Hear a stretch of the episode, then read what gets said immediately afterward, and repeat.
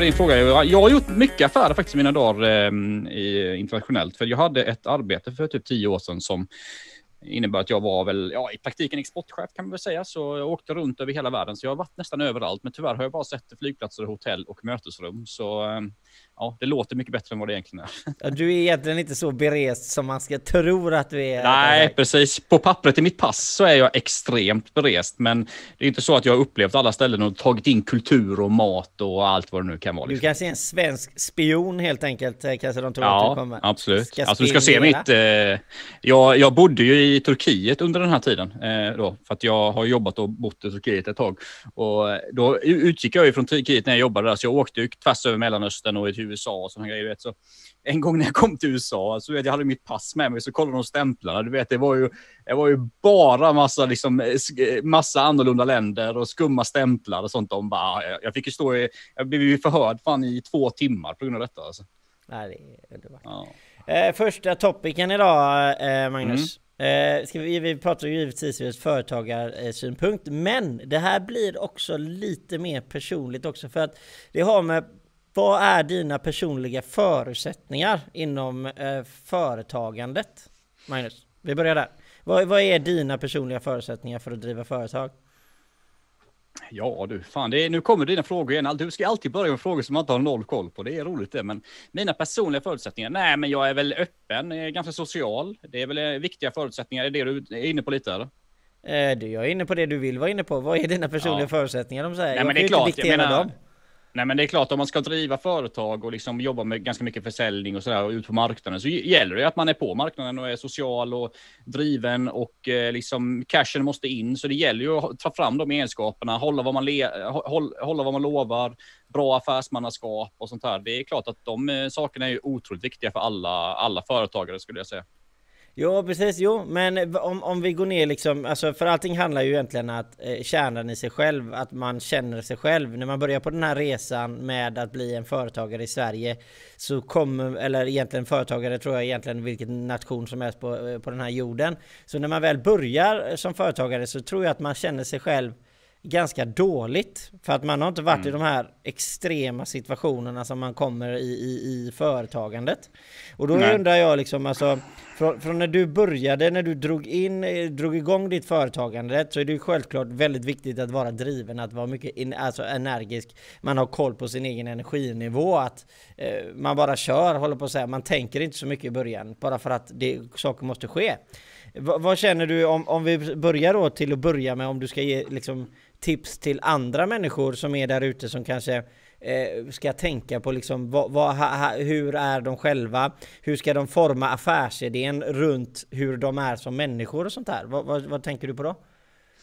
Nej, men jag tror att eh, det som är viktigt är ju eh, dels, jag gjorde en podd en gång som, som hade titeln eh, Det måste finnas otrygghet. Och det är ju ändå så att när man skapar, när man, när man bygger företag och när man drar igång sitt företag så är det ju en viss otrygghet såklart. För att man kan, ofta kanske man går från en väldigt trygg anställning till en otrygg anställning som företagare.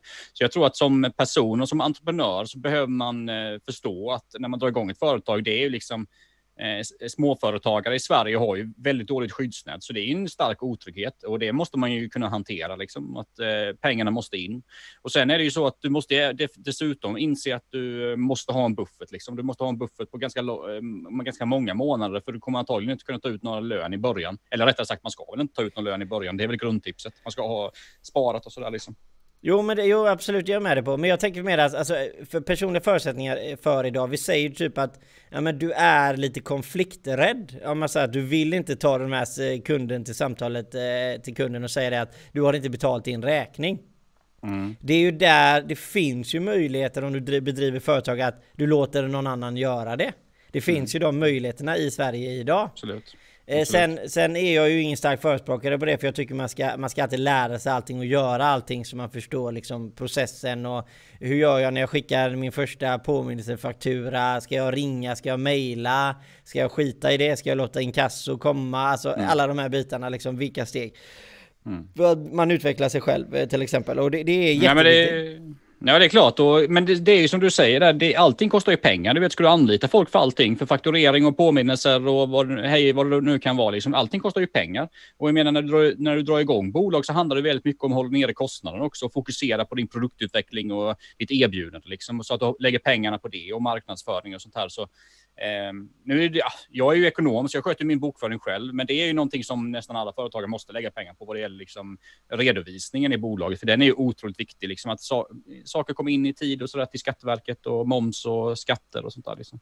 Ja, men precis. Jo, men givetvis, de grejerna är ju jätteviktiga. Men hur, hur vet man hur att, att sin affärsidé är bra för dig? Alltså, kan, det kan vet man, man inte. nej, men eh, kan du, kan du inte på något sätt alltså påvisa, alltså när du väl har gjort upp din affärsidé av att jag ska mm. sälja avfall, eh, Kid, ska vi sälja. Vi ska börja sälja avfall i Malmö. Eh, och jag mm. menar, liksom, vad är mina styrkor? Hur kan jag liksom, vad är mina personliga förutsättningar i det? Vilket kontaktnät har jag? Vilka ja, känner jag inom det? Eh, hur, vad har min personlighet? Hur kan min personlighet hjälpa mig i mitt företagande? Eh, mm. har, jag har jag cash på banken? Behöver jag ta in, alltså, så, här, så just de här personliga förutsättningarna som har dels med din personlighet men dels med liksom vilka känner du? Och ja, det är ja, görviktigt liksom. Ja, så jag tror det du sa där med erfarenhet och kontaktnät och sånt. Det är ju så, det har ju skapats många bra bolag i, i, liksom, i historien som har skapat en bra produkt eller en bra tjänst. Men i slutändan är ju att cashen måste in och det ju, innebär ju att du måste kunna sälja produkterna. För det är ju nästan, alltså jag skulle säga att det är ändå grundbulten i allt företag. Du måste kunna sälja din produkt. Liksom. Eh, hur bra eh, produkten än är eller tjänsten än är, kan du inte sälja den och, och du inte har rätt kontaktnät, du kan, inte liksom, du kan inte få affärer på produkten av olika anledningar, så är du ändå rökt. Så du måste ändå ha försäljningen. Det är superviktigt. Alltså. Och det är klart att de flesta bolag startas ju ofta att man kanske har jobbat någonstans på en arbetsplats, man har lärt känna den branschen. Um, och därefter startar man eget bolag. Så då har man kanske ett stort kontaktnät och man kanske känner folk som är, som är ja, man kanske till och med har, man kanske, många har ju säkert liksom snackat kanske typ med eh, kunder från förr. Är du intresserad om jag startar det här bolaget, skulle du vara intresserad av att vara min kund och sådana saker. Så det, jag tror att det är väldigt viktigt att eh, jag skulle, alltså jag skulle inte säga att jag är emot att, företag start, att människor startar bolag direkt när de är klara från skolan och så. Det finns de som har lyckats med det. Men, men förutsättningarna för att lyckas är mycket lägre. Alltså jag tror att du ska ha marknadserfarenhet av bransch och sånt innan du startar bolag. Det är den bästa förutsättningen. Liksom. Ja men det tror jag absolut. Ska vi se, Kid säger eh, så himla gött här. Ska vi se, Kid säger eh, Shabba taggar för innebandy, innebandymatchen ikväll. Nästan lika taggad som dagens sändning. Ja det är helt underbart Kid. Eh, eh, helt underbart. Klart du ska vara taggad inför sändningen och givetvis hoppas vi att ni vinner ikväll. Eh, eran batalj med eh, några, jag tror Kid, är det en ungdomsverksamhet Kid är med eller juniorer eller något sånt? Ja, eller? han är väldigt engagerad i eh, Genarps innebandyklubb vet jag. Och, men han är ju också, jag tror att han spelar innebandy själv så i A-laget där. Så det är möjligt att han har match, eller så är han ledare i någon match. Det vet jag inte om han ska spela själv eller om han ska vara för ett ungdomslag eller... Ja, han får förtydliga det i kommentatorsfältet liksom. helt enkelt. men i alla fall, det är, det är det här med personliga förutsättningar och sånt. Det kan man ju givetvis säga som personligt eller alternativt kan man ju ändå se det som företagets förutsättningar förutsättningarna. För att när du väl har liksom kommit igång med din verksamhet och bedriver din verksamhet, då, då är ju mm. väldigt så här, dina personliga förutsättningar väldigt viktiga i början liksom. Alltså alla sälj och alltså vilka bokföringssystem och vad hittar jag mina kunder och så vidare och så vidare. Men sen när du väl har drivit ditt företag ett par år som de flesta av som kollar på, på sändningen, de har ju bedrivit sin verksamhet eller varit med i verksamheten ganska länge. Och då är det så här att hur tänker du Magnus när det kommer till ditt företags förutsättningar för att kunna ta en ny bransch, e, e, en ny risk och sånt där. Alltså mm. hur, hur, känner du inför det och hur tänker du inför det liksom? Nej, men det är roligt att du ställer frågan då, för att jag har ju ändå bytt bransch ganska rejält det senaste året här. För att eh, jag har ju, jag har ju drivit ett bolag i många år som jobbat mot retail, eh, olika typer av butikssystem och sånt mot retail. Och retail har ju gått ganska knackigt de senaste åren, så jag har ju bestämt mig för att byta bransch. Så nu bygger jag ju, mitt bolag bygger ju en digital tjänst som riktar sig generellt mot tillverkningsindustrin, alltså ja, bolag, helt enkelt på, mycket på landsbygden med tillverkningsindustri och sådär. Så jag har ju hoppat ut i något nytt, även om jag var, kände det sen innan såklart. Men jag har ju ändå hoppa ut något nytt och det, det, det löser jag ju. Det här kontaktnätet har jag ju, håller jag ju på att bygga upp stenhårt just nu genom nätverkande. Nätverkande, nätverkande, nätverkande. Vare sig det är eh, BNI eller andra nätverk. Och sen har ju jag tillsammans med Kid faktiskt som kollar där startat ett nätverk som heter Industrinätverket där vi är människor som, som aktivt söker kunder inom tillverkningsindustrin. Så det, det handlar ju mycket om det, skapa kanaler för försäljning. Liksom. Men hur, hur vågar du gå? Hur, alltså, hur kände du att varför tog du en, en, liksom, en, en förutsättning och kände du att jag måste göra detta på grund av eller kände du att jag vill göra detta eller vad var det som gjorde att du kom fram till det beslutet? Eh, Alltså jag ville ju verkligen göra det. Eh, men sen var det också, det var ganska krasst. Eh, för typ två år sedan så hade jag två stora kunder som gick i konkurs i mitt andra bolag. Eh, och då blev det ju ganska tufft för mitt bolag då, för man har ju moms att betala och skatter och sådana saker. Och har man två kunder där man får kundförluster då så blir det ganska tufft. Så det, det var ju egentligen, då hade jag ju fått välja på, ska jag, ska jag vara företagare fortfarande eller ska jag söka, söka en anställning? Och jag, jag har ju hela tiden velat jobba mer mot tillverkningsindustrin. Så för mig var det ganska enkelt val. Liksom, nu kör jag stenhårt på detta, liksom, på att rikta om. Eh, så det var, jag hade det valet, liksom, rikta om bolaget eller, eller bli anställd igen. Liksom. Men hur hade du känt liksom om du skulle eh, säga till andra då som skulle gå samma väg som du gör nu då? När ska man slå om? Alltså när känner man, alltså hur mycket måste kniven vara mot strupen? Alltså vad, vad är det som gör en att liksom sparka den i röven och, och, och ja, vi, snack, vi snackade ju lite om det förra gången. Alltså man, man kollar ju bankkontot ganska ofta liksom som företagare. Man kanske kollar sitt bokföringssystem och, och sådär. Och man, jag tror som företagare, ofta e, speciellt som egenföretagare eller med få anställda, så har man ju som ägare väldigt bra koll på sin ekonomi. Och jag tror att man får en känsla ganska fort om det liksom om det börjar liksom bli lite skakigt på vissa fronter och sånt. Och då bör man ju definitivt ta sin funderare om, om antingen att man ska liksom ändra i sitt befintliga erbjudande eller att man ska hitta något nytt erbjudande till marknaden. Liksom. Och eh, för min del så kände jag ju för ett och ett halvt år sedan att eh, retail i framtiden med hur eh, ja, butikskedjor och sånt stänger och sånt där, det, det är ingen framtidsbransch kände jag. Så här gäller det ju att rikta om. Liksom. Och det, jag, jag, tror det är väldigt individuellt liksom, när man känner det, men jag tror att alla företagare känner väl på något sätt att när det börjar eh, gå knackigt lite. lite liksom. och jag tror det viktiga är då att då gäller det att switcha om ganska fort. För att håller man, driv, lever man kvar i det för länge så så helt plötsligt står du där och liksom, du har inte, nej, då, då går det inte längre. Liksom, och då har, man inte ha, då har man inte haft den tiden liksom, att investera i något nytt, eh, utveckla en ny produkt eller skapa sig ett nytt nätverk i en ny bransch och så. Då kanske det är för sent. Liksom. Ja precis, jo men, jo men det är det jag menar det här med för sent. Alltså, alltså mm. ibland så kan det ju vara för tidigt. Alltså det här mm. med timing liksom. När är det rätt timing att börja med något nytt? Mm. Alltså vad, för, för jag tycker ju många gånger att oftast så gör du det förhastat eller så gör du det för sent. Mm. Alltså, det, det, det, är väldigt sällan det är liksom en bra timing att gå över i en ny sektor. För att det ja. finns nästan egentligen, alltså den här timingen skapar du dig själv. Alltså att, ja. precis som Magnus egentligen pratar om att Ja, men nu håller jag på med eh, el här, men jag vill egentligen sluta hålla på med el. Jag vill börja med programmering.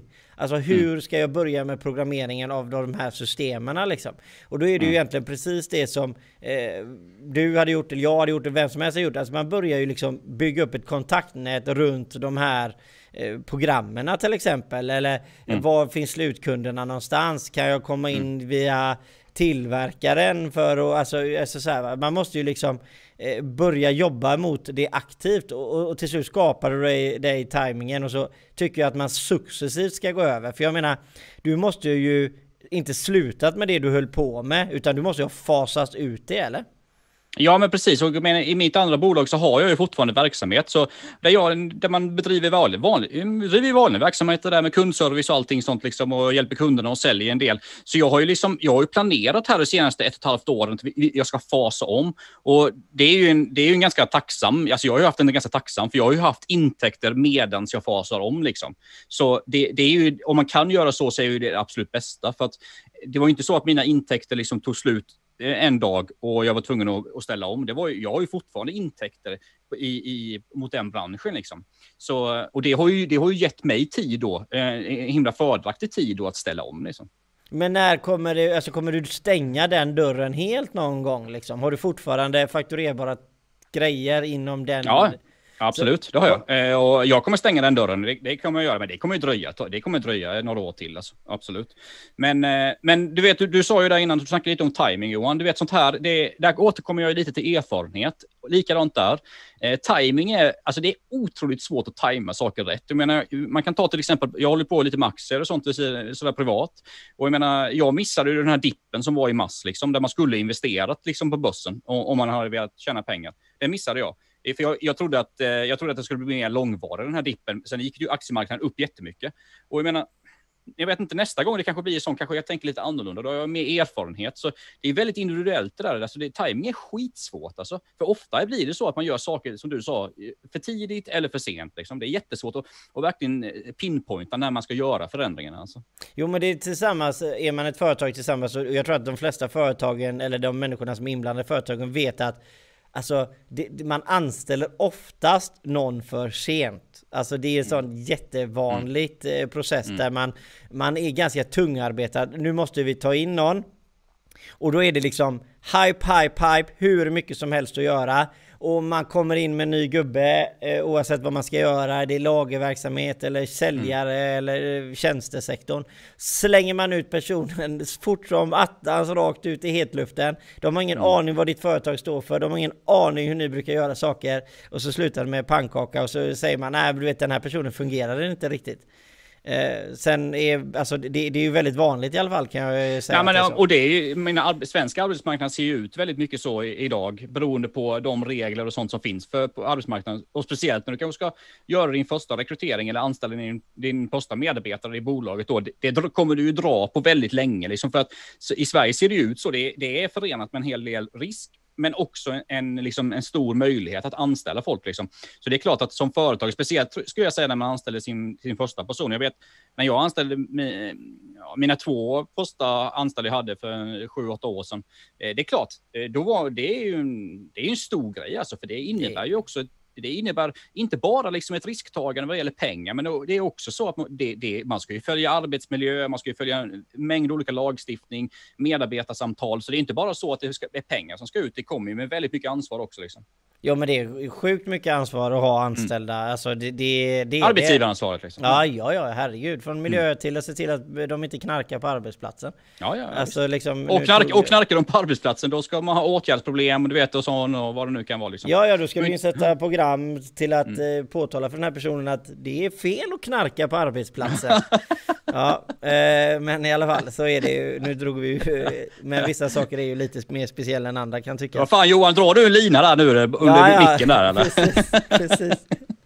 Så är det ju. Det så är det, ja. Mm. Ta två när du ändå håller igång för du vet att du ja, inte får göra det nästa gång. Ja, precis. Eh, men sen är det då också givetvis när man, alltså marknadsanalysen om man säger, alltså nu pratar vi ju alltså hur, hur, hur tog du fram Alltså vad du ska bli bra på och vad dina, de människorna som du ville byta bransch till.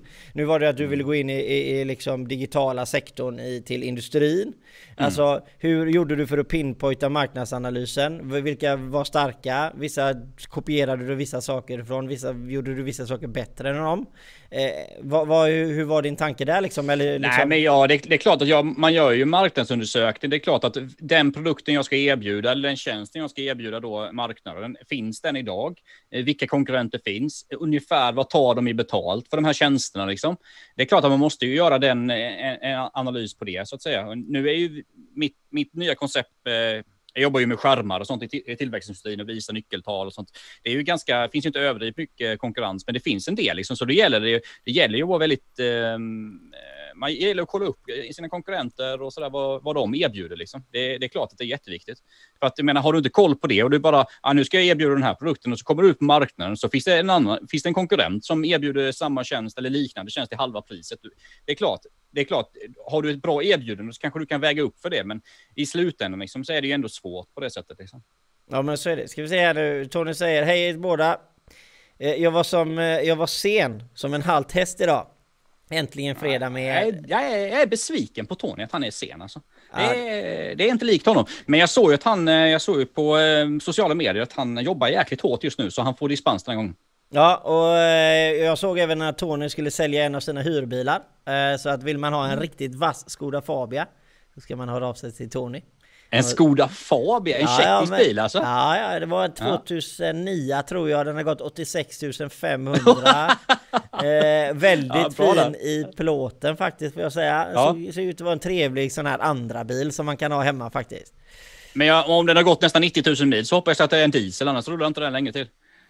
Det tror jag inte att jag vet faktiskt. Nej. Eh, jag såg bara inlägget eh, för några dagar sedan och så har det bara kom, kom jag bara på, eh, kommer bara ihåg det. Tack! Men säljer... Tony, Tony vad, ska, vad ska du ha för din Skoda Fabia då? Får du berätta sen i podden när du kommer till det. Ja, tack säljer en äh, saker via klaravik.se. Ja, det vet jag faktiskt. Ja, det är någon sån här, jag såg det, det är någon bilauktionssida. Jag har aldrig Jaha. varit inne på innan. Ja, jag har inte heller varit inne på den. Det finns ju ett gäng sådana nu, vet jag. Ja, men, eh, men Tony, det är som sagt, du får säga vad du ska ha för bilen helt enkelt. Eh, inte för att jag vet att eh, om, om vi är intresserade av det, men det kanske är någon annan där ute som är intresserad av bilen, det vet man aldrig. Absolut. Eh, Lägg ett bud. Här direktsändning. Ja, precis. Ja, ja, ja, men det hade varit, det hade varit ja, roligt. Fan. Vi kör den första, andra, tredje. Vi bara kör det, bara in med buden. Ja, det är helt riktigt. Men eh, vi var, det var vi var inne på förut lite och pratade om det här med marknadsanalys. Så här, eller så här, Tony, höll på att säga. Magnus, varför ska man, varför ska man välja någon före någon annan? Vad, vad är det du se, tittar på när du själv ska välja ett företag och köpa in en tjänst av? Vad är dina liksom, viktigaste delar som du söker i det företaget du ska handla av? Ja, men om vi utgår då för att de erbjuder en bra produkt och en tjänst som jag är i behov av, liksom, så är det ju, jag tror, jag tror det är väldigt mycket personstyrt. Alltså engagemang, engagemang återkommer alltid. Engagemang är så jäkla viktigt, alltså att man, den man pratar med, den säljaren eller kan vara, verkligen vill sälja den här produkten till mig. Liksom.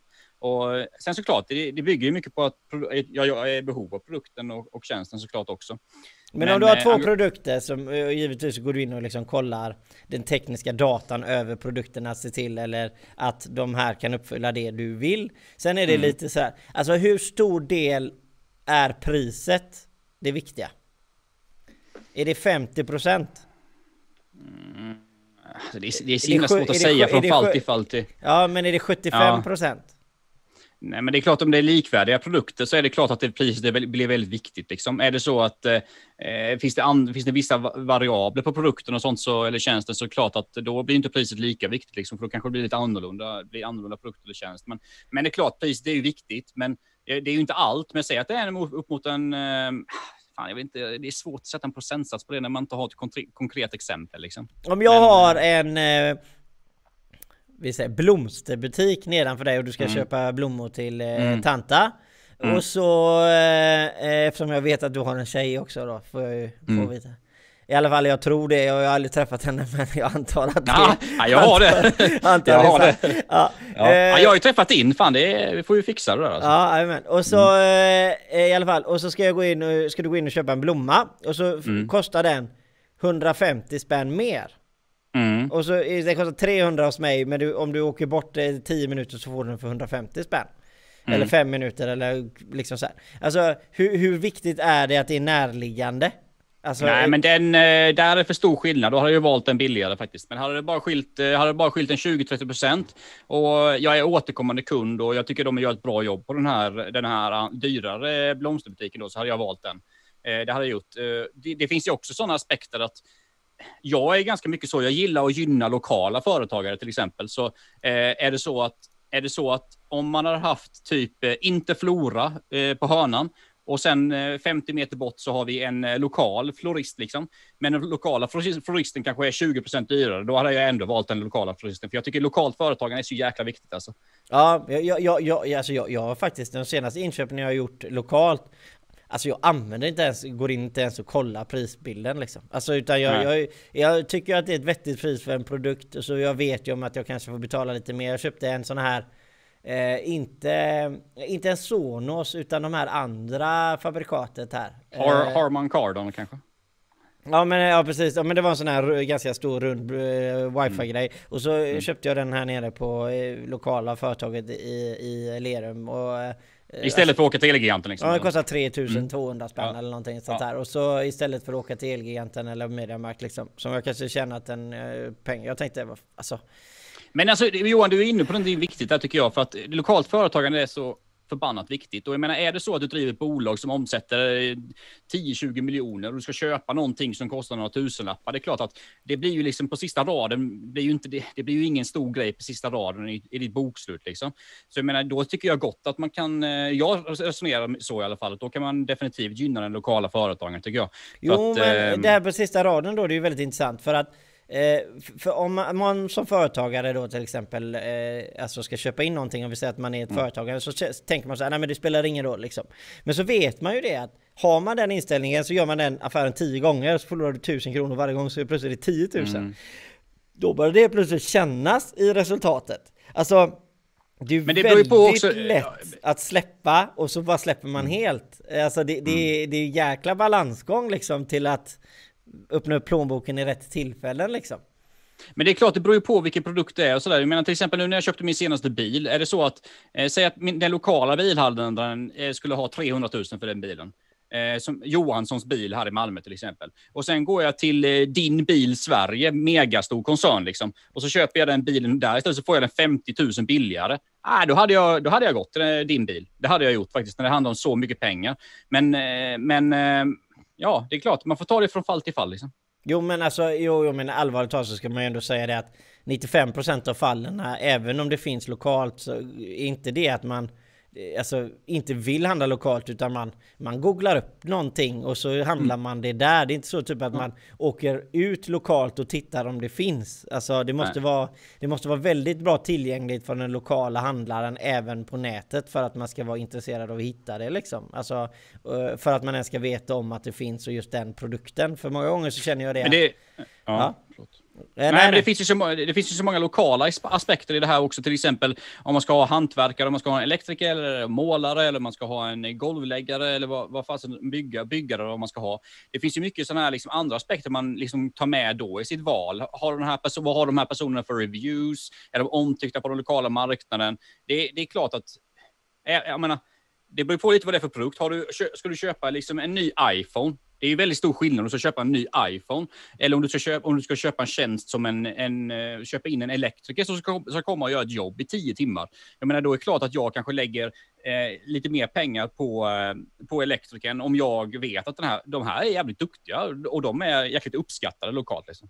Jo, men givetvis. Där är ju en helt annan sak, för där har det ju att göra med att alltså, ansvar, tror jag att de tar ansvaret om det blir fel.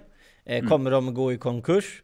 Kommer de vara kommunikativa? Kommer jag höra av mig till dem? Mm. Kommer de ta tillvara på mitt projekt? Kommer de försöka göra de bästa lösningarna? Alltså där mm. är det ju, även om det är så 10 000 eller 15 000 så är det så här, är det rimligt med 10 000 för att få det här gjort? Mm, kanske inte. Nej, alltså det finns ju olika aspekter i det hela tiden som när det kommer till anbud och, och det har ju med allting. Till exempel det som du lämnar eller vem, ni som sitter där ute när ni lämnar pris till era kunder. Mm. Alltså det är lätt att lämna ett pris. Men det man ska göra är ju förklara på varför priset är där priset är. Mm. Alltså det handlar liksom, vem som helst kan egentligen sälja vad som helst. Man kan säga sand i Sahara, ta fan på att det finns människor som kan sälja sand i Sahara. Man, alltså allting handlar ju bara liksom, jo men den här är bättre på grund av att, och så ska man ju givetvis vara genuin och ärlig och säga sina styrkor och vad det är man verkligen kommer leverera. Och levererar man det så har man ju en kund och då kommer du kanske få en kund till.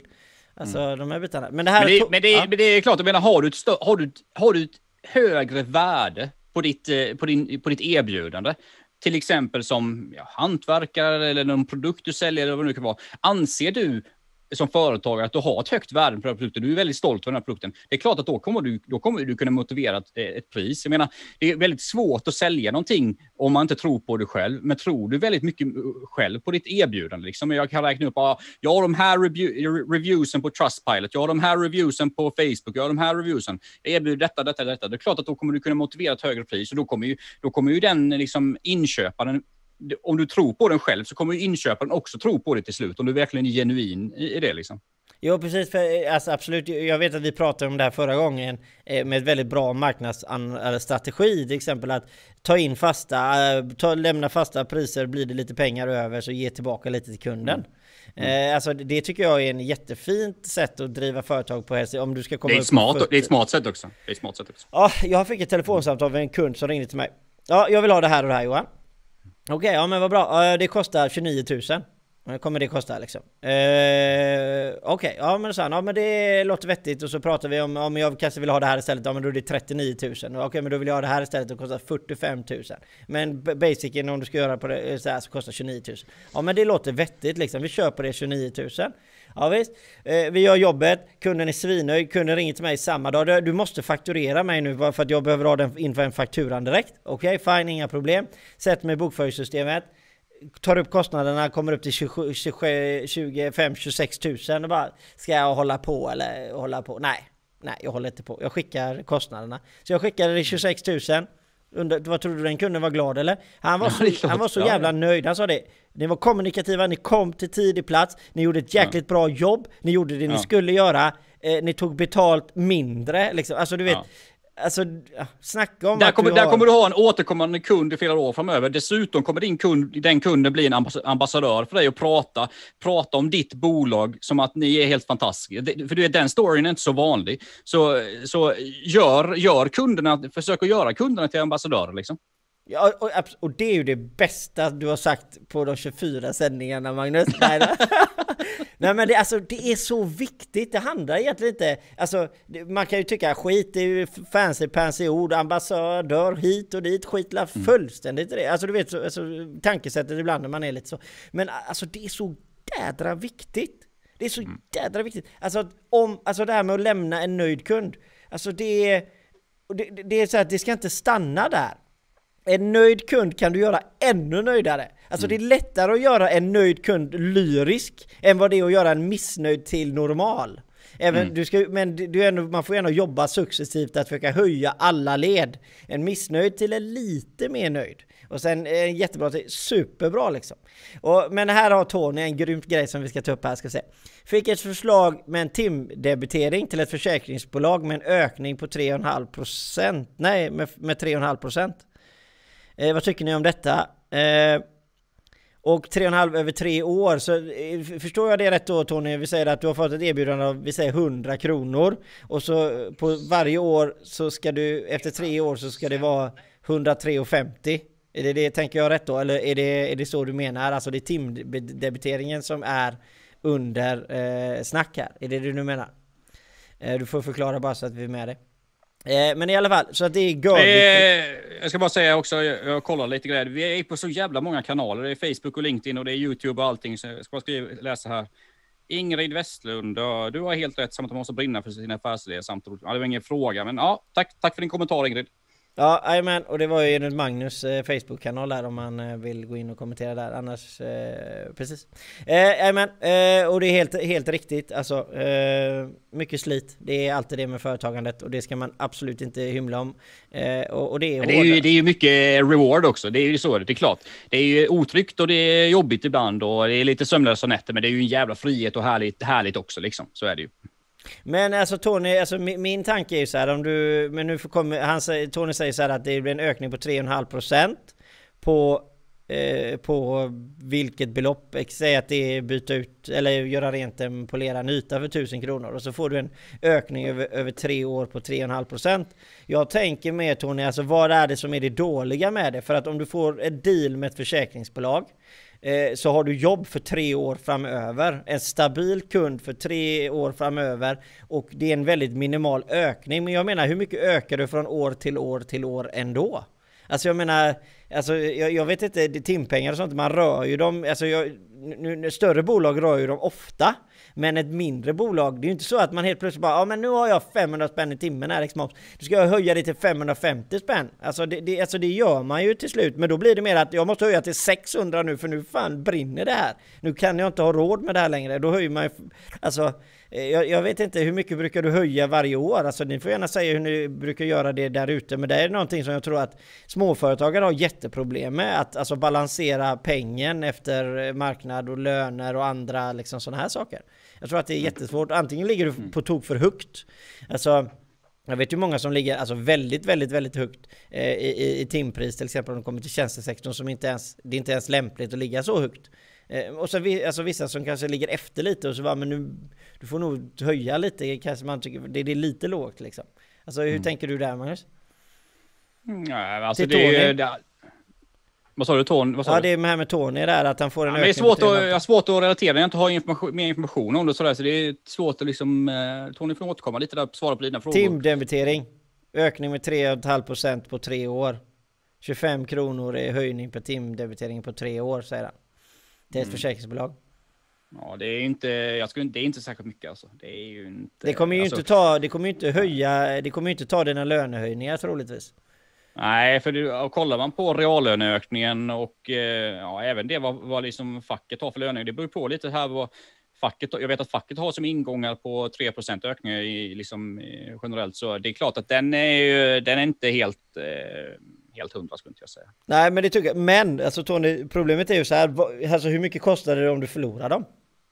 Mm. Nej, men så det är klart. Det, är- Alltså det är klart. jag, jag, förstår, Ja, ja. jag förstår det att själva budet är ju inget högt bud och det vet ju du med. Men frågan är bara att kan du fylla upp den kunden med en mer betalbar kund? Och liksom eller då, för att problemet, det, det stora problemet här Tony kommer komma till din situation, det är så här att om du inte har råd att betala dina anställda, vi säger att, att det drar inte in tillräckligt mycket pengar på det här kontraktet, då är det ju inte heller värt det. Men sen är ju frågan är att du kanske måste säga upp någon. Tar du inte ett sånt här avtal så kanske du måste säga upp någon som har jobbat för dig i fem år. Och det kanske du inte vill att göra heller.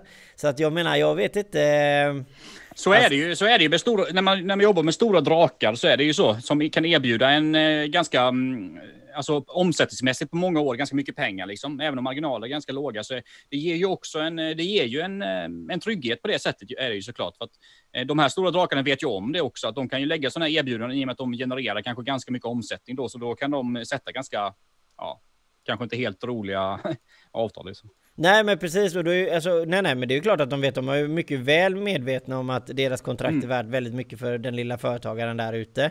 Eh, så att jag menar, men jag, jag, elen löner, det kostar mig cirka 2,5 miljoner bortfall, men de, får, eh, men de får problem. Jag är för gammal för att kohandla oseriöst.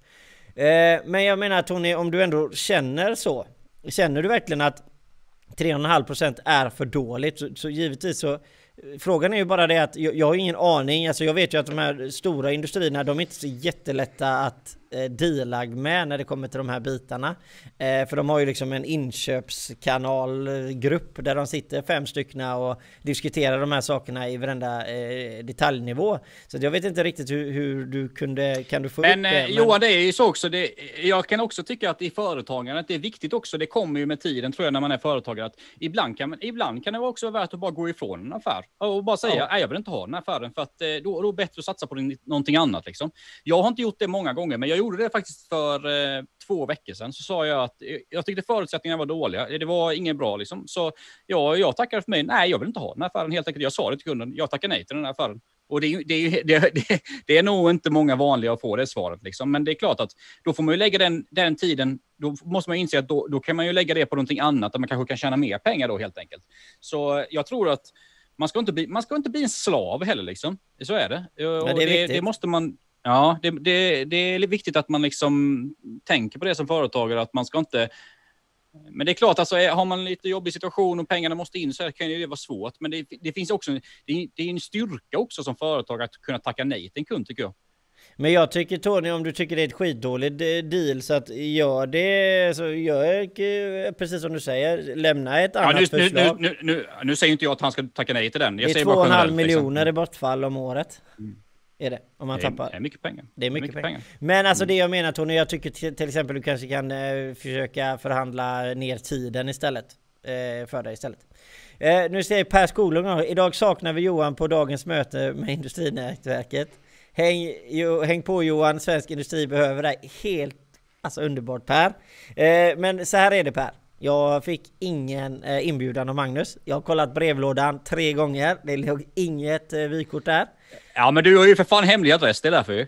Ja just det, ja men du har ju Skydda, med- skyddad identitet. Sa inte du att du hade träffat mig och min fru? Så då troligtvis har du gjort det hemma hos oss. Det känns ju som att du borde ha koll på Nej, det. nu är det ju så här, jag kan ju förklara det här. Sko, Boa Skoglund är ju medlem i Industrinätverket och vi driver ju det och det är ju Skånebaserat, det Industrinätverket. Men det kan mycket väl så, vara så att en, eh, en herre från Västra Götaland kanske får en inbjudan inom kort. Det är inte omöjligt att komma på lite besök och hålla lite låda och sådär. För det är ju ändå så att är, dyker upp affärer för Industrinätverket uppe i Västra Götaland eller Göteborgsområdet, eh, då vet vi ju vi, ska ringa om, om det behövs ett, ett, ett bolag som gör med elektriker. Då är det, då är det Johans bolag.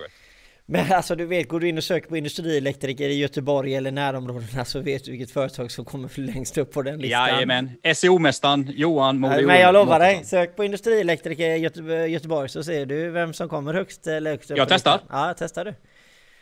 Jag kan sätta, jag sätter en eh, lunch. Att vi kommer högst upp. Jag kan bara garantera det. Industri. Elektriker i Göteborg. Det är viktigt. Men Tony, jag tycker faktiskt att du ska stå på dig själv. Jag tycker inte du ska sälja det för billigt för att du vet själv hur, hur bra din produkt är. Eh, men jag tycker däremot du ska vara lite restriktiv till hur hårt du går på. Det tycker jag.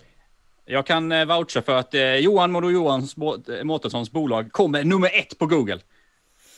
Alltså det är som det ska vara, om man säger. Fan vad du är nöjd nu. Alltså det, den, här, den hade inte vi planerat. Vi hade inte planerat denna. Du, alltså du är så nöjd nu. Ja men det är jag ju. Alltså, det, gäller, alltså, det förstår jag. Det ska, förstår jag. Alltså på, på, alltså på det sättet är det så här, du måste ju på något sätt också hela tiden se till att du har ett inflöde. Alltså är det ja. Google du är duktig på, använd Google. Är det LinkedIn du är duktig på, använd mm. LinkedIn. Alltså se till att du använder de forumen du är jäkligt vass på för att hitta nya kunder. Ja. Alltså, så är det. Och var, och var ärlig och var duktig och det ena och det andra.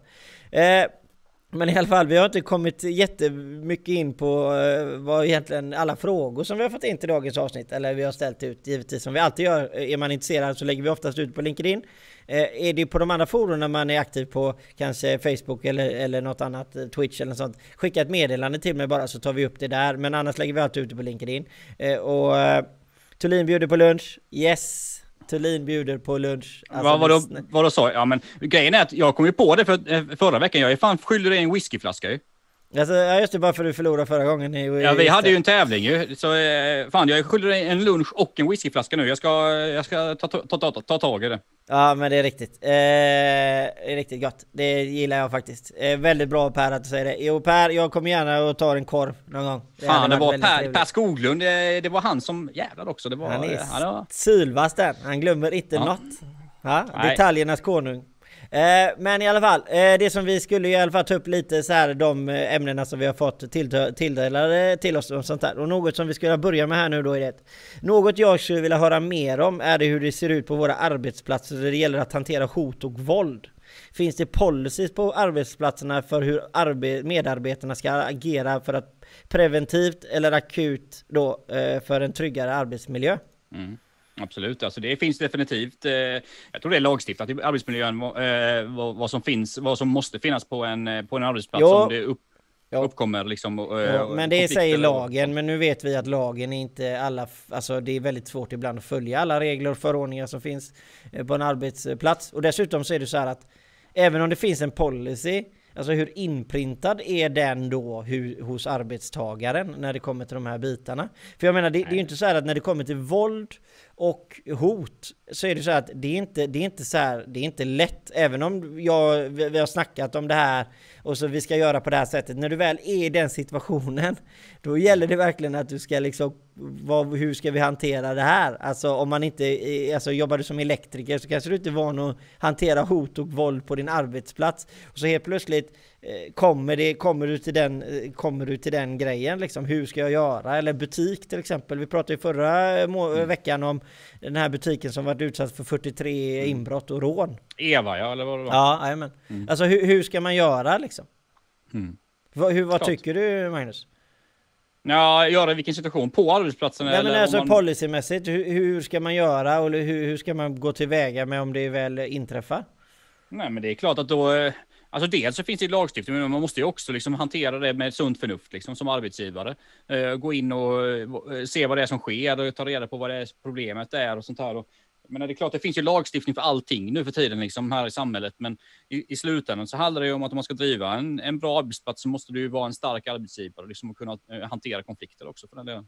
Jo men precis, jag, jag, tror att vi är väldigt dåliga på det här generellt sett i Sverige. Om man säger om, helst nu när våldet har eskalerat lite så att säga så är det här en väldigt, väldigt relevant fråga. Hur gör man eh, vid hot och sånt här? Och eh, jag ska säga det att alltså det, det är ingen lätt fråga. Sen, är fråga, sen måste man ju alltid ta det här, är det ett element som kommer inifrån företaget? Eller är det Precis. ett element som kommer in till företaget? Är det, alltså, är det en kund? Eller en människa som bara vill förstöra? Eller är det, mm. är det i, på arbetsplatsen? Är det på arbetsplatsen så är det väldigt, väldigt mycket lättare att hantera det kan jag tycka. Alltså mm. det är ju lätt att, att sätta sig i samtal med personen. Eh, vad är, varför agerar du på det här viset? Och hela den här biten, den här människan känner sig trängd. Liksom, och ditan och dattan. Och sen givetvis inte försöka eskalera situationen som eh, arbetsgivare. För att det är ändå två parter. Även, alltså det är en part som är givetvis utsatt och det är den som utsätter det. Problemet är att går man in hela tiden och säger Magnus tyckte det var jättejobbigt, Magnus tyckte det var jättejobbigt, Magnus tyckte det var jättejobbigt. Till slut kommer den här personen som är mobbaren då, eller kallar det vad du vill, den personen kommer känna ännu mer aggression mot Magnus efter det mötet. Så det är väldigt viktigt att man diffusar situationen, pratar med den ena parten och sen sätter sig och pratar med båda parterna samtidigt. Eh, det tror jag är jätteviktigt. Jag ja, det är klart, är... och, det är ju, och jag menar, det är ju även svårt. Jag menar, är ett mindre företag så är ju det såklart svårt också. För jag menar, ett mindre företag så kanske arbetsgivaren eller ägaren av bolaget kanske, man är kanske inte någon jäkla konflikthanteringsexpert eller vad det nu kan vara liksom. Så jag menar, det är ju, då får man ju använda sitt sunda förnuft mycket. Jag menar, på stora bolag så har man ju resurser för allting på HR och konflikthantering och man kan hyra in folk och vad det nu kan vara. Men det, så är det ju. Så är ju, så är ju inte läget i små företag liksom. Nej, och sen är det dokumentföra allting. Om ja, man säger, som ja, arbetsgivare. Ja. Var väldigt noga Absolut. med det. Och jag, även visa upp vad, vad, är det du har gjort för att lösa situationen. Och sen också då vad, preventivt, vad finns, det, vad finns det någonting du kan göra i situationen? Det kanske inte finns mm. någonting du kan göra. Jag menar, eh, Magnus tappar hammaren på min stortå och jag blev vansinnig. Mm. Nej, men, Nej, men alltså, det, du nu... sa ju någonting där med dokumentation. Det är ju himla viktigt också liksom, för i framtiden kan det ju bli en facklig fråga om man är fackligt ansluten och sådär där också, då är det ju extra viktigt att man har dokumenterat saker och ting som händer. För det, det, det, och blir det fackliga diskussioner så är det jätteviktigt alltså. Jo men så är det och, och sen är det ju så här att lagen är ju bara viktig direkt när, eh, någon, när det väl blir juridiskt. Alltså, mm. alltså de flesta situationerna behöver ju inte gå så långt och det är därför då som arbetsgivare men det, det ligger ju faktiskt i ditt intresse att se till att det inte går så långt för då kommer det helt plötsligt bara kosta väldigt mycket pengar. Eh, och, alltså, sånt där, va? Så det är väldigt viktigt men att... det, alltså man fingertoppskänsla liksom. Fingertoppskänsla, du måste som arbetsgivare måste du ha fingertoppskänsla när, när är, är konflikten eller problemen så pass stora så att du måste koppla in någon extern fack eller eller, eller någon jurist eller vad det kan bli? Eller eh, är problemen så pass, eh, inte så stora så du kan hantera det internt liksom, genom sunt förnuft och prata och diskutera saker och ting och försöka reda ut situationen? Liksom. Jag tycker ju alltid det bästa är, eh, det bästa är ju alltid att prata liksom, med de inblandade innan man liksom, drar på stora eh, trumman. För ibland kan, man, eh, ibland kan liksom, situationer upplevas som väldigt stora, men i själva verket kanske de inte är så himla stora. Det kanske krävs bara att man pratar igenom saker. Men det, som sagt, man, det beror på helt på vad det handlar om. Liksom. Och sen är, tycker jag också så här att givetvis ska man sätta sätta krav på de personerna som, som helst inblandade, eller den här personen då som kanske har betett sig illa då, om vi säger så. Eh, det finns ju en väldigt grad, eh, många grader där vad som kan hända liksom. Är det någon som har klappat till någon så är det väldigt enkelt. Är det psykiskt så är det mycket värre. Eh, för det är väldigt sv mycket svårare att, att lokalisera liksom. Men sen tycker jag ju också att man ska sätta sig i möte och sen tycker jag också eh, som arbetsgivare själv det är att ha, sätt inte för höga krav på vad det första mötet ska Eh, komma fram till. Säg inte det att nu sätter vi oss ett möte, eh, nu ska det bara vara löst, efter det här mötet så ska det vara färdigt, ni, ska, eh, ni slutar hålla på med varandra eller så ger jag en lavett själv liksom. Nej men alltså, du får, vara, får vara lite lugnt och, och ena, nu tar vi ett möte här och så tar, sätter vi ett möte för två veckor senare. För då tror jag att den parten som kanske varit utsatt känner sig ändå lite, då har du ändå två veckor där den personen får känna situationen om det har förändrats och sånt här va. Eh, men eh, nu är det ju då givetvis när det inte blir brottsligt, för blir det brottsligt så är det ju en annan sak. Eh, ja, ja är det brottsligt, är det brottsligt enligt lagens mening så ska det ju polisanmälas. Liksom. Precis. Mm. Så är det. Men eh, så det, var, det är en jättebra fråga. Sen är ju varken jag eller Magnus är ju som sagt utbildade i detta utan vi pratar ju alltid efter sunt förnuft. Eh, men mm. eftersom det är nästan en utbildning i sig idag i samhället så bistår vi med den gärna. Magnus? Ja men eh, samhället är ju väldigt mycket så nu för tiden liksom att det finns lagar och regler för allting liksom och man ska ha folk anställda för precis allting. Och, men ibland, ibland ibland får man bara liksom backa tillbaka och tänka liksom, ja, vad hade jag själv gjort i den här situationen? Vad är det mest eh, rationella att göra liksom? Ja, sen nu kommer en, en riktigt bra grej här Magnus, som jag tycker det, vi ska slå ett slag mm. för. Den utökade möjligheten för företagare att ge gåvor till anställda är höjd till 1000 kronor. Ja, just det. Just det. Men alltså eh. 1000 kronor, det är alltså vadå, det är för lite? Ja, alltså det är ju bara ja. löjligt. Tänk dig, du, du, du lägger 50 000 till en anställd minst med sociala avgifter vad, vad lönen kostar i en månad. Och så får mm. du ge en gåva till julen på 1000 kronor. Ja, nu är detta lite, detta har inte med julgåvor att göra. Detta är ju en del av, eh, en, del av de här stödpaketen och sånt som det gäller ju från jul, jag tror det är juli, juli i år fram till årsskiftet att man kan ge för 1000 kronor. Jo, men en vanlig utöver, företagare ser ju det här som en uh, julgåva. Alltså, mm. ett, ett, ett, eller en födelsedag eller vad det kan vara. Ja, liksom. precis. Eller något mm. speciellt om man säger. Om man mm. vunnit en paddelmatch mot eh, konkurrerande företaget på hörnet. Nej då, men alltså skämt åsido så är det ju så att jag, jag, tycker ju det är alltså... För det första får jag ju säga att jag tycker det är ganska pinsamt att... Alltså, det är ju inte så att tusen kronor är en, eh, en muta som kommer liksom få någon att göra någonting för dig. Om man säger. Så därför tycker jag borde man borde lägga på en nolla. Men jag tror inte att det handlar så mycket om liksom internt, att man ger gåvor och sådana saker. Detta är väl ett sätt då, från riksdag och regering att skapa konsumtion, skulle jag gissa. Att man skapar mer konsumtion i samhället. Liksom. Och då kan du lika eh, gärna då... höja den till 5000 då, för 1000 ja, ja, varför inte, någon konsumtion. Varför inte? Alltså, men grejen, det är väl antagligen så att, du vet, det här är ju någon politiker som sagt, ja, ah, det här ska vi ha, men vi höjer det. Mm, tusen kronor säger vi. Det hade lika väl kunnat vara 5000 kronor. Så det, detta är liksom... Eh, Pinsamt dåligt är det bara. Det Men det kan ju vara bra att veta för om det är arbetsgivare som tittar på detta avsnitt, liksom företagare, att det finns ändå de möjligheterna nu att, att ge en gåva, även om det inte är jul, liksom, eh, helt skattefritt till, eh, till anställda med, eller medarbetare liksom, för 1000 kronor. Ja, amen. och det, det är väldigt positivt ska vi säga, så det är inte så att vi är negativt, utan jag tycker det är jättepositivt att det händer, men jag tycker det borde vara mer. Eh, mm. Men i alla fall, eh, förra veckan eh, fick vi också in en fråga, pratar ni om arbetsmiljö hemma? Eh, det finns företag faktiskt i Malmö som vanligt eh, hyr ut sina företag till eh, mm. möbler till företagen. Mm. Men nu när deras kunder plockade hem sin personal erbjöd företagen att plocka hem möblerna till privatpersonerna då. Och, och hyra ut bord och stolar för att mm. hjälpa sina kunder. Och det måste jag alla säga, det är en stor fet hiss. Ja, men det är ju så jävla smart. Det är, det är, alltså detta är ett typexempel på ett bolag som inser att oh jävlar, vi kommer få problem här nu med corona. Alla, alla, alla våra kunder, deras medarbetare kommer sitta hemma. De kommer inte sitta på kontoret. De kommer inte behöva någon kontors, kontor, kontorsutrustning. Vad ska vi göra då? Ah, vi skapar en tjänst där människor, medarbetarna, kan få kontorsmaterial, stolar och bord sånt hemma. Det är genialiskt liksom. Det låter inte så komplicerat, men vad fan, det är ändå genialiskt liksom. Att man, ska, man skapar efterfrågan i krisen på ett annat sätt. Ja, jajamän. Och, och, alltså det tyck, absolut, och det, det, det tycker jag är så himla smart.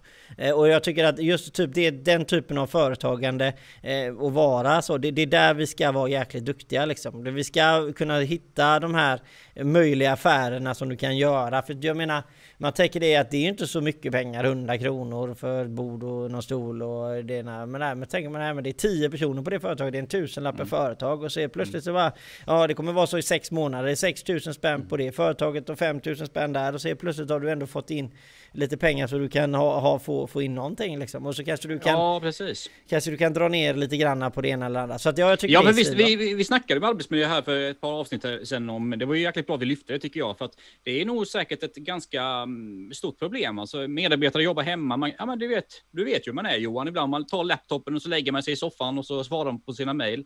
Och gör man det under några dagar kanske inte det är något stort problem, men gör man det under en pandemi som är 6, 7, 8 månader liksom, och ligger i sådana ställningar och sitter i dåliga ställningar och sånt. Så det är klart att det kommer att ha väldigt, väldigt stor påverkan på eh, arbetsmiljön. Alltså. Det har det. Och det, mm. och det är bara arbetsmiljön liksom. Vi pratar inte ens på den extra eh, stressen och den psykologiska mm. pressen som kan bli på mm. dig som småbarnsförälder till exempel. Med småbarn mm. hemma som springer omkring och du ska fortsätta producera eh, din Exakt. partner. Exakt. Oavsett om du är pappaledig eller mammaledig så, så blir det stressigt om du inte har någonstans att sitta på och barnen skriker och du ska sitta och jobba. Alltså det jag läste faktiskt det, en rapport precis vad det gäller bostadsmarknaden. Bostadsmarknaden har ju gått upp ganska mycket sen coronan, du vet priserna och sånt på lägenheter och hus och sånt.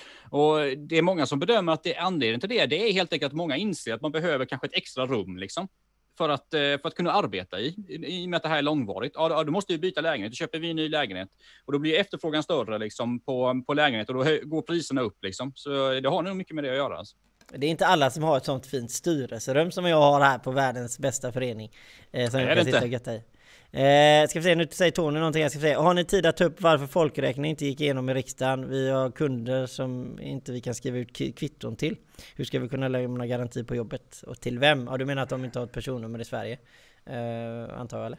Eh, men alltså jag, jag vet inte, vi, vi, vi, kan ta en snabb släng om det. Jag, jag gick ut meddelande om det. Om man säger, jag tycker ju det det är för lag och ordning. Eh, egentligen för, även för företagssektorn. Alltså vet vi inte vilka som alltså är... Jag kan ju svara, jag kan svara ja. på frågan rent konkret vad det är det handlar om. Det handlar ju om att man tog detta till utskottet, riksdagen, eh, Moderaterna, KD och kanske, jag vet inte, SD kanske också. Och eh, det var det helt enkelt att man blev nedröstad i utskottet av de andra partierna. Och anledningen till det är att Skatteverket, har, för det är Skatteverket som skulle i så fall göra den här folkräkningen, och eh, de har ju tydligen då fått väldigt stora anslag redan för att jobba med den här frågan eh, som inte var konkret fol alltså folkräkning, utan var, det var ett större uppdrag där en del, kanske inte konkret så folkräkning var specificerat, det redan var inkluderat, så de hade fått ganska många miljoner i Skatteverket. Så det var helt enkelt anledningen.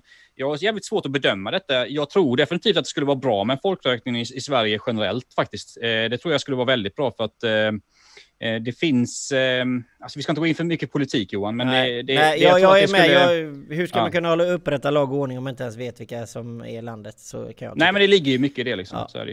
Eh, så, men i alla fall, skulle vilja lyssna till våran visdom, eller din visdom, kring ämnet Vart är regeringens skyddsnät för kultur och in, idrottsentreprenörer?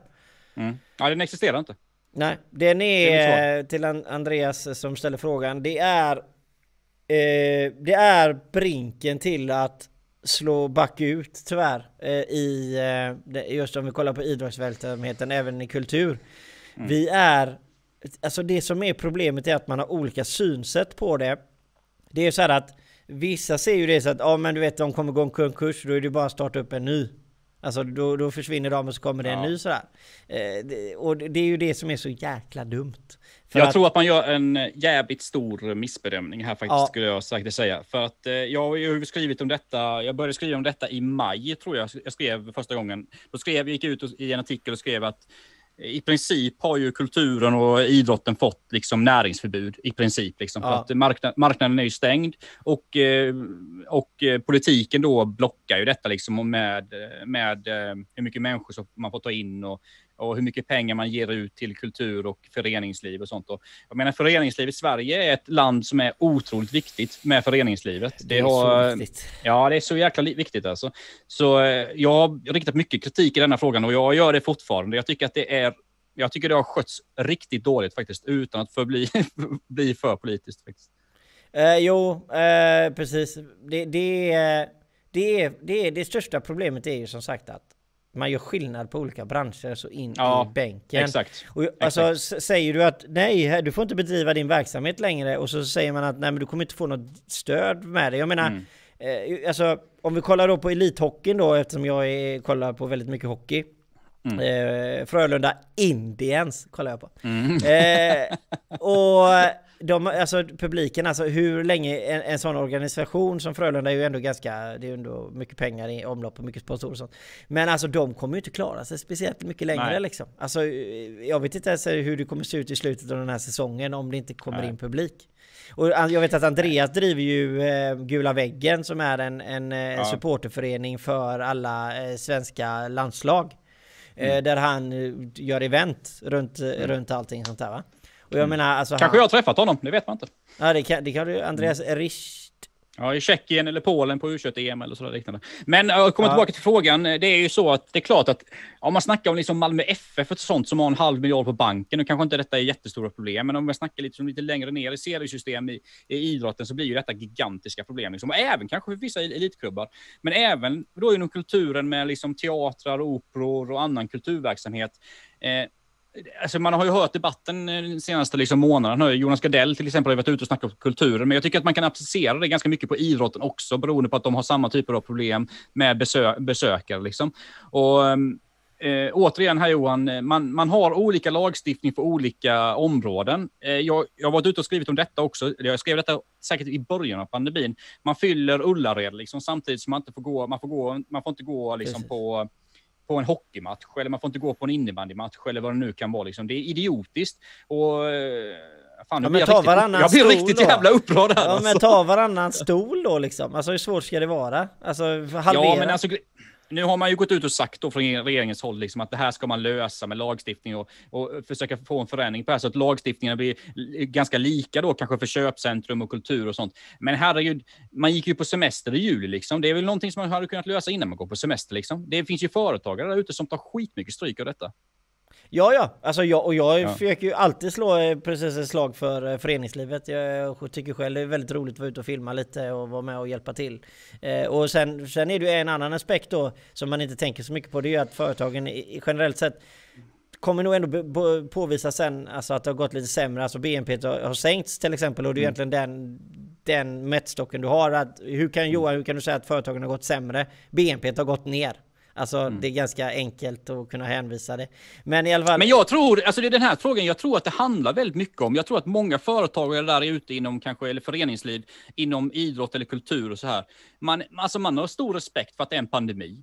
Det är inte det, jag tror inte det är det där frustrationerna handlar om. Det handlar om att lagarna appliceras väldigt olika på, på marknaden i olika branscher. Att till exempel Ullared och vad det nu kan andra köpcentrum kan ha hur mycket folk som helst. Medan att kanske idrotten och kulturen kan inte ha några människor. Det är det som gör en jäkligt förbannad tror jag i kombination med att man ger otydliga signaler från regeringens håll. Att man, man, man kan inte ge ett, liksom ett datum. Nej, men nu, nu och det, det kan jag förstå att det är kanske svårt att ge ett datum när, när det ska komma igång igen, såklart. Liksom. Men jag tycker att kommunikationen också från, liksom, från statens sida har varit jäkligt bristfällig gäller detta. För att, eh, driver du företag inom kultur eller idrott, eller vad alltså planera, du måste ju veta förutsättningarna. Liksom. Ja, och sen är det så här att alltså, vi, vi lever under frihet. Alltså när vi går in med statliga verksamheter och stänger ner saker och ting. Alltså säger du får inte göra så. Alltså det inskränker väldigt mycket i friheten och sen vet jag ju att med covid-19, det här med sjukhusgrejen, för det är det jag egentligen eh, tänker emot.